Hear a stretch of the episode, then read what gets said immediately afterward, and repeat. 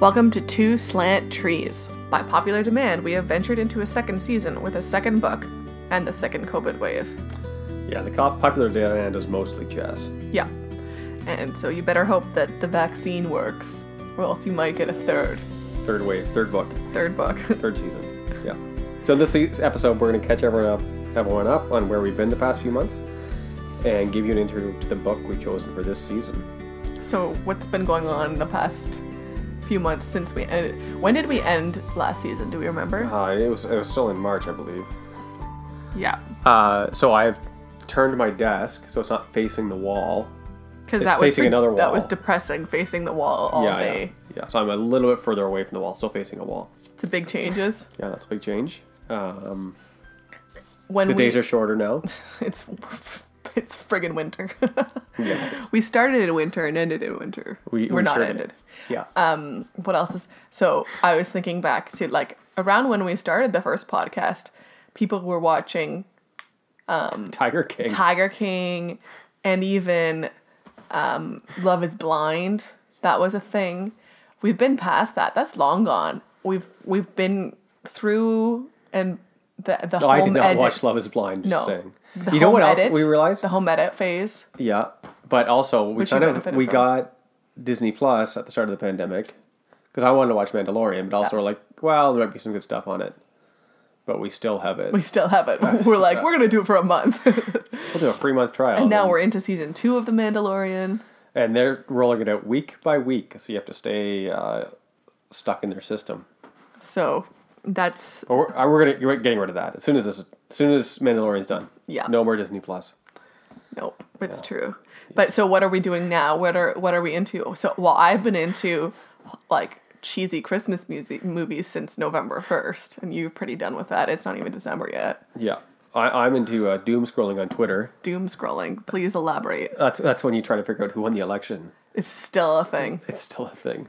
Let's just find out what's wrong with the world. Let's not. But I've been actually reading other books too. Mm-hmm. I just finished one about Campus Crusade, where we work. Bill Bright, he's an interesting character. Interesting indeed. Yeah. He had a very long and interesting life. He just kept on trying new things, and some of them worked. He was an innovator. Yeah. I have read a few books too. Yeah. I have basically read as many Sally Clarkson books as I can get my hand on, 2 of which, The Life-Giving Home. I think I started reading one of them while we were doing this other podcast, which has been lots of fun because I'm trying all kinds of fun things with her family since we can't really see anybody else. So we're doing... Well, that's kind of what spurred this whole thing on. Yeah. This book that we're choosing, and then also the event that will be December. Yeah. So we want to tell them the name of the book? So the book is Pure Pleasure by Gary Thomas. So if you're not totally familiar with Gary Thomas, he wrote Sacred Marriage, Sacred Pathways, what else? Those I think are the most popular ones that he's written. And so why this book and why now during December and Advent? So at the end of last season, one of our dear listeners, Mr. Dever is his real name. Monsieur Dever has requested this book, which I guess he pointed out that I recommended to him years ago in the first place. And part of the reason being is that, we are pretty limited in our abilities to enjoy life in some ways because of COVID and lockdown, etc. Right now, we have not had another human being in our home aside from our family for a few months again. And electricians. Yeah, I guess we've had electricians in our home, but that's a whole other sad, depressing story. So this book, I thought it would be interesting to read about pleasure, joy, leading into the joy-filled Christmas holiday season. Although it is tied with Advent. Because today, as we're recording, is the first Sunday of Advent. Yeah. Did you practice Advent growing up? So, yes and no. So when I was a little kid, we went to church. I don't think we did anything for Advent. I mean, we'd have like a Christmas play. Okay. And that'd be part of getting ready for Christmas. But not the weekly. No. But then we switched churches when I was 12. And I remember they had Advent. So a weekly calendar, and one family go up and do a reading and light a candle. Yeah, that's what ours was like. That was about the extent of it. At our Baptist church, it was like they had their Advent wreath and the one in the center. So there was all that. And then yeah, also those chocolate Advent calendars. I think we started using those. Well, yes. So, but that's more like, that's like the irreligious Advent. Not irreligious, but the Santa part of Christmas, as we would say. Yeah. A Jewish mom at the school drop-off was asking, what's the difference between like the Advent calendars and like the chocolate ones? Anyways, sidebar. But when I was looking up, so we were the same, you know, we were one of the families who would read the Advent reading at church sometimes, but at home, nothing really other than chocolate. But as I was looking up, so I didn't learn this until I think last year or 2 years ago, that so Advent is like the time of waiting and anticipating Jesus coming, right? Is that's correct, right? Yeah. But then there's 12 days of like Christmas partying after in the liturgical calendar. Yeah, on the first day of Christmas. No Protestants do. We sing the song though. Yes, but it's all about birds. I also noticed that like last year. 5 golden rings? Except for that. Yeah, okay. 9 ladies dancing. Shut up. 12 drummers drumming. Okay. JK. Not many. Okay. So that's embarrassing. So yeah, so they have like the 12 days of Christmas afterwards, which are like all the way to Epiphany, which is supposed to be super celebration. Yeah. Which we get like day 1 and 2 of celebration, and then it's back to Christmas and Boxing Day. Yeah, and then it's back to the grind. Yeah. So that's not so fun, Protestants. So I guess. But we actually, Protestants, we get to start Christmas the day after Halloween. Exactly. Because we believe in Mariah Carey. At least in this family, we believe in Santa and Mariah Carey. Well, she's not Orthodox. I think Mariah Carey's Protestant. Yeah. I'm going to claim her for the Baptist. Yeah, probably Southern Baptist or something. JK, but not really. So, this is sort of connected to Advent for us in the most non-liturgical way. Yeah, because I'm actually not sure if you're supposed to, if Advent's like Lent. Yeah. If you're supposed to fast, or if it's like a fun anticipation. Well, it is. No, I think it's tended to be more solemn in my observation of it. Not in my observation as in practice, but like what I have witnessed. And that's where I think we're kind of getting it backwards in a good way, fun way. It's okay. I mean, I like Jesus, so I think we should look forward to him coming. We're pretty excited. So this is cross between. This is a Sally Clarkson's influence. She likes to make her life full of joy and fun for her children. I was like, let's make December, like, off-the-chain fun. So we kind of pulled an idea from the Americans, which only occurred to us last year, that they start off the Christmas season with Thanksgiving. So that's kind of crazy and fun. So yesterday, what did we do? We had a turkey dinner. Yeah. And we went and bought the tree. Yes. And decorated it. We decorated the tree and had a turkey dinner, and that is kicking off the holiday. And then what else did we decide to do every week leading up to Christmas? Have another feast. So we're having a ham and scalloped potatoes, etc. next week. Yeah. The third meal is TBD. Yeah, we'll let you know though. To be determined. So we're trying to party it up and as much as we can with just our household. Our crazy household. Yeah. Of boys trying to climb everything. Likely most of those meals, Teddy will either have toast or rice. But it's true. No, he likes ham. Remember that time? He ate so much ham. Yeah. Anyways, let's end that story there. So, back to the book, Pure Pleasure. Willie, when you saw me reading this book for the first time, what did you think it was about? Marital relations? What? No. There's a Quaticook ice cream. That's their slogan. Pure Plaisir. What are you talking about? You definitely thought it was a book about sex. Possibly. So here's my next question. What did you think when I recommended it to our single friend to read? I don't recall this, that you recommended it to other people. So when he recommended it again for us to read, you're like, whatever. That's a bit weird. There's a lot of stuff that happens in my life that I don't necessarily know what's going on. And I'm the one who usually... Yeah. Remember, they can't see your... Oh, they can't see my hand motions. This is sometimes I'm doing the hand motion of you can't control everything that happens around you. I don't know what that hand motion is.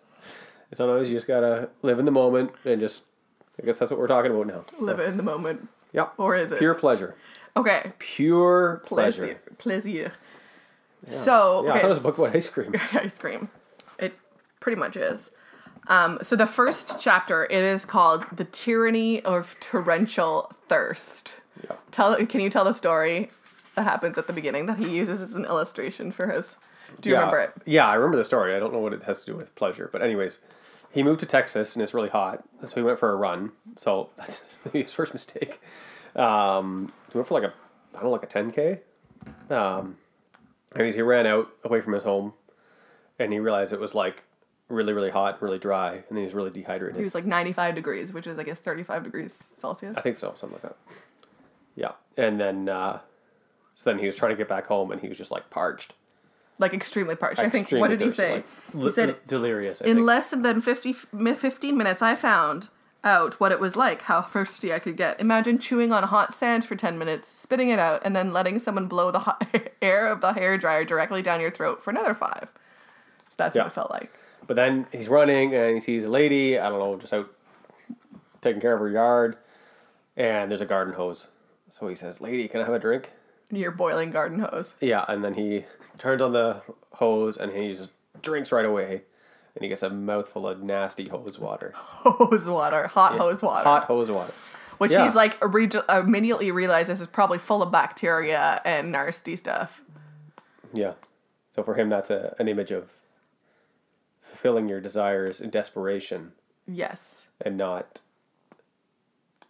like being so desperately thirsty that you'll take the muddy, like bacteria laden water because that's all you got that's in front of you. Yeah. So you don't know how that relates to the rest of the book yet? You don't. Well, I think I do. Okay. Yeah. So explain. Well, it's just that when we're desperately thirsty, we will drink anything, mm-hmm. and whereas like any other day of the year, you'd say I will get water from the tap that is cold and not been sitting in like this rubber hose and taste like whatever cancer or whatever hose whatever water. They make out hoses out of these days. I don't know.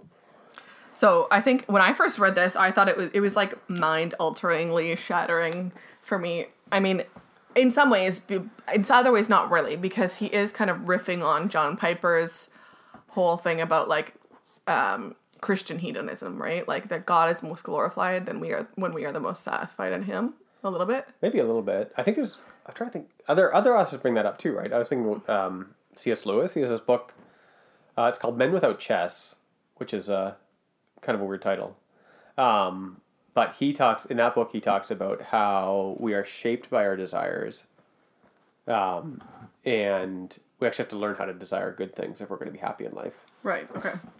Which is a bit different from John Piper, because, I feel like the difference between John Piper and C.S. Lewis, probably John Piper has better theology, I think, but C.S. Lewis writes better poetry. Yeah, that's very true. So, who you're going to take advice on who's going to be fun? Who's going to be fun? Yeah. So, okay, one of the things he points out is that he says... Non-believers are supernaturally thirsty because they do not know God, whom they were created to enjoy. And many believers are thirsty because they do not know how to enjoy God and the life He has given them. Some in the church feel suspicious at best of pleasure. We consider pleasure a synonym for sin. It feels good, we think. It must be the devil's handmaiden. So we set up our lives on duty, responsibility, and obligation. Good things all, with little true pleasure to season our days. And over time, these lives that are... devoid of holy and good pleasure, become extremely thirsty. And as a result, we end up doing sketchy things that are fun. Yeah. I added that last bit. That's kind of a paraphrase. Yeah. So I mean, there's like a repression and then all of a sudden it pulls out in really weird spots. And you also start feeling shame when things that are just like pure pleasure, as it's called, you know, like... things that you were told for a long time you can't do, and then... when you are able to do them. I mean, I guess obviously the best example is marital intimacy. I am bringing that up. Oh, okay. Because it's like all of a sudden you're allowed to do this, and you're like, oh, why are we allowed to do this? Yeah. And it's nice. How red are you now? I don't. Well, yeah, they can't see me. Yeah. Am I red? So I didn't know where we were going there. I still was thinking ice cream. You're still thinking ice cream. Okay. We're mixed company. So even like when we announced this book on Facebook, people are like, "It's such a weird title of a book, Pure Pleasure," and I was like, "Well, that's a perfect example." That's the point of the book. It's the perfect example, right? That we're all like embarrassed. Something about pleasure seems sinful. Yeah. So. Yeah. And that, so that's... Yeah, yeah. I think too, like there's a way of living out faith that sees faith as like power over desires rather than fulfilled desires. Right? Say that again? Like, or and both are true, or at different times, I guess, but that you can emphasize your walk with God as having power over your desires, mm-hmm. but there's also an aspect where it's actually your desires are fulfilled. Yeah. Right? Fulfilled by God, or you actually see the good things that He has given. Yeah. You know, and that's actually brings you joy, you know?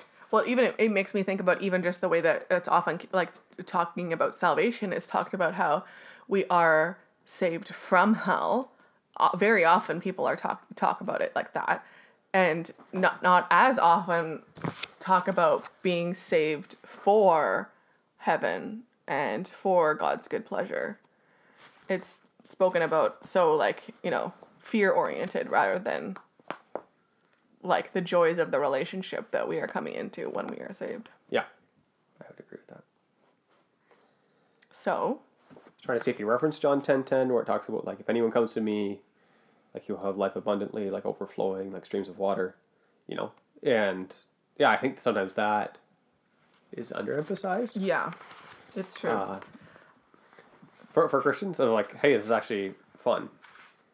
Now, pleasure and fun, like, I think it's complicated too, though, because sometimes mm-hmm. people do things that they're like, some things are fun for some people and not for other people. Yes. Like, so like you don't like summer camp or anything like, that's cheesy. Not growing up, I didn't. Yeah. Oh, or you're coming around now. Well, I play with my kids all the time now. I mean, I bought you those super campy, like, shirts. Christmas shirts, right? Now, you inflicted those. Whatever. You will love it. Yeah. But, so some things, maybe, because Christians can be an interesting subculture and do things that are like, Dutch Blitz is fun. Then other people look and they're like, that's not fun. Yeah. Right? Yeah. Like, everything we ever did as teenager Christians. We're like, It's fun. And people are like, you guys are lame. Yeah. Lame Christian fun. But, because I guess we'll have to decide that. But it's still fun. It's okay to be lame. It's still fun. Yeah. If it's fun, it's fun. But yeah, there's... Okay, so he says, if your life has been all about obligation, responsibility, and denial, you're in for an eye-opening treat.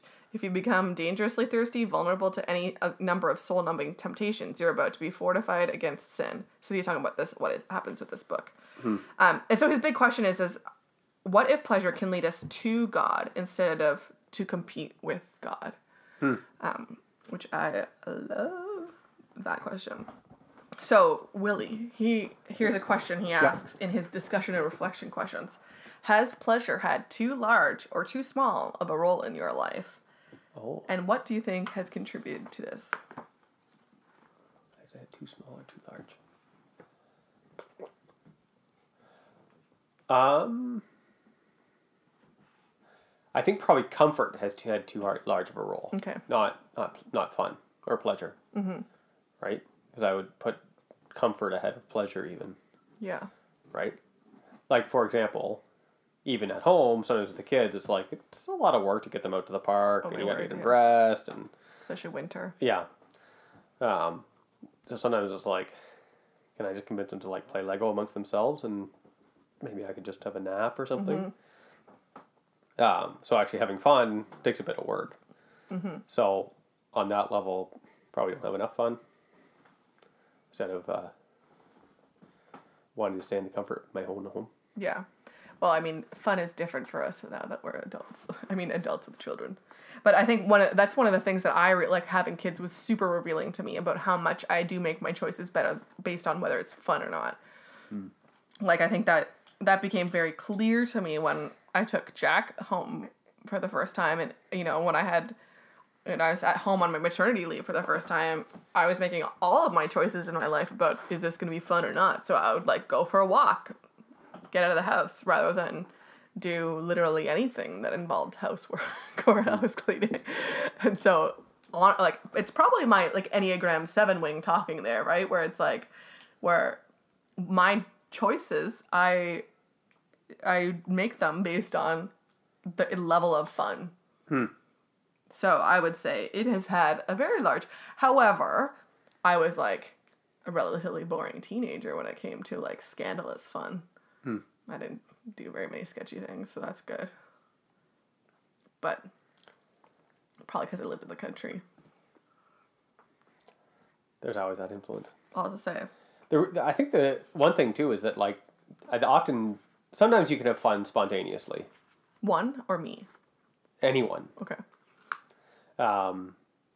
But often things need to be planned in advance if it's going to be any good. I mean, especially when you have to wrangle kids to make it happen. Yeah. But like a concert, right? You have to buy the tickets in advance, right?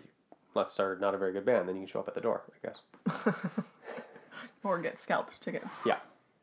But many things actually take a bit of investment, a bit of time, and preparation. So.